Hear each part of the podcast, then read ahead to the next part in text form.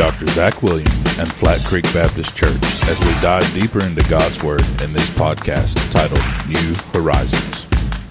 Good morning again. My name is Caleb. I'm the associate pastor uh, here at Flat Creek Baptist Church, and it is uh, so exciting for me to be able to join you here on the New Horizons podcast. Uh, I am filling in for Pastor Zach Williams, who would normally be sharing a devotion with you today, uh, but he's on vacation and uh, has asked me if I could do some of these for him so that we don't get behind in what we're sending so that you can listen to it on YouTube and uh, iTunes podcast and the radio so uh, I have been working through the fruits of the Spirit in the life of David. So far, we've done love, joy, and peace. Today, we're going to talk about patience in the life of David.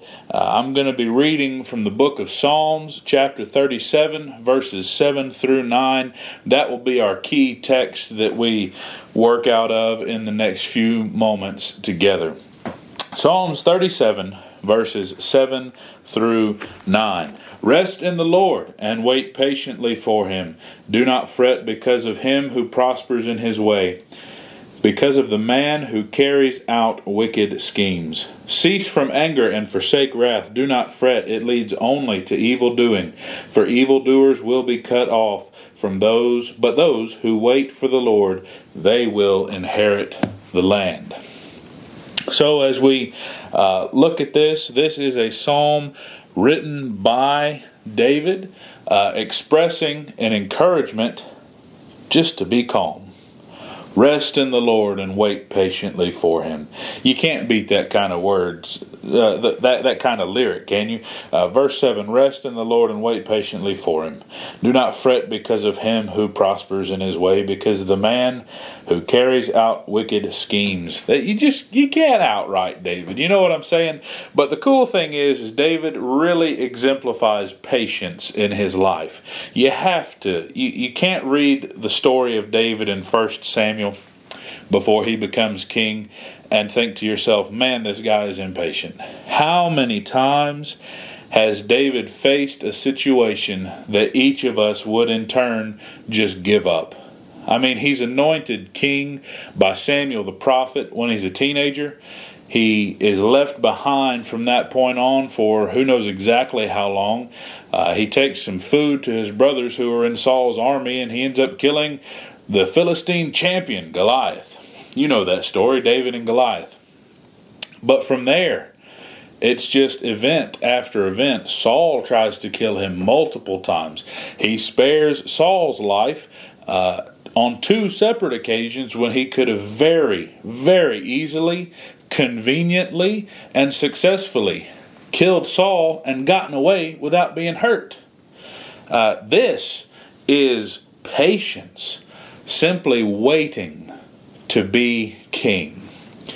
David shows us that trusting in the Lord and resting in the Lord are key things to understand in your life if you want to understand how to be patient. I personally am not a very patient type person. Uh, I struggle greatly. Uh, even things as simple as when I order an Amazon package, I'm ready for it to be there. As soon as I click place order, you know what I'm talking about. As soon as I click on that little button that says place order, I'm ready for it to show up at the door. I'm impatient. That speaks to our society today, I would think. I'm certain I am not alone in that impatience. We're so fast paced now.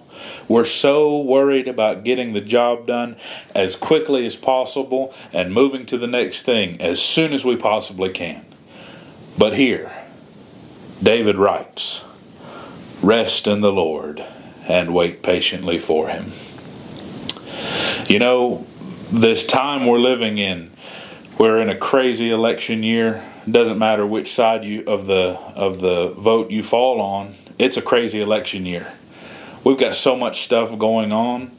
We're all just ready for it to be done and over with.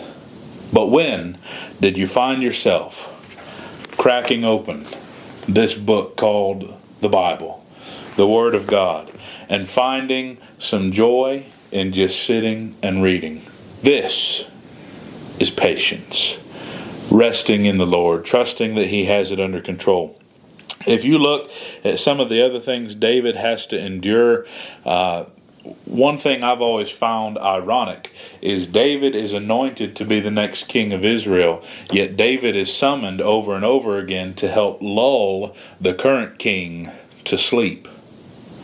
So, arguably, you could say David could have taken the throne many, many, many times over. He could have gone ahead and secured that place himself, but David chose to be still, rest, trust the Lord. And I love what he says here. Do not fret because of him who prospers in his way, because of the man who carries out wicked schemes. Don't worry. Don't worry about the man who carries out wicked schemes. That's all going to be taken care of. Can you can you get excited about that with me? I think we Christians, we have a calling, we have a mission to go into all the world and make disciples. I heard a friend of ours, uh, Mr. Greg Wilton, down in Clarkston, Georgia, put it this way the mission isn't the church. The mission has a church. The church isn't the mission. The mission has the church. Church, let's be about the mission. I like the way he phrases that. It's time for us to be still and wait on God, but while we're waiting, let's get after it. We don't need to be worried about the wickedness going on around us. That's that's the part of our lives that we just need to give over to God. First Peter, cast all your cares on him because he cares for you. Be watchful and sober minded, for the devil is like a roaring lion prowling around seeking whom he can devour. Why would you worry about that? It's it's going to happen. We know it's going to happen. It's not for us to concern ourselves with because we know who wins the ultimate victory. Yes, Jesus comes riding in on that right, white horse, and when he puts his foot down, the war is over. And we get to be in glory. Find patience in resting in the calling of God on your life.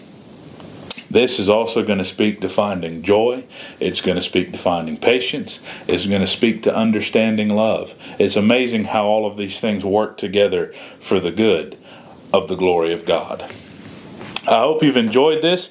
Uh, I hope it's making sense to you. It's been a real uh, it's been a real challenge. Some of these things I have taught before, but I have expressed them over the course of a 25 to 30 minute sermon rather than just a 10 minute devotion. Uh, so I'm having to come at this from a new angle. Uh, and so I hope you have enjoyed our time together today. I certainly have enjoyed getting to share with you these last four days now. And I pray uh, that you have been blessed and you've learned something. I know it has been quite a good experience for me.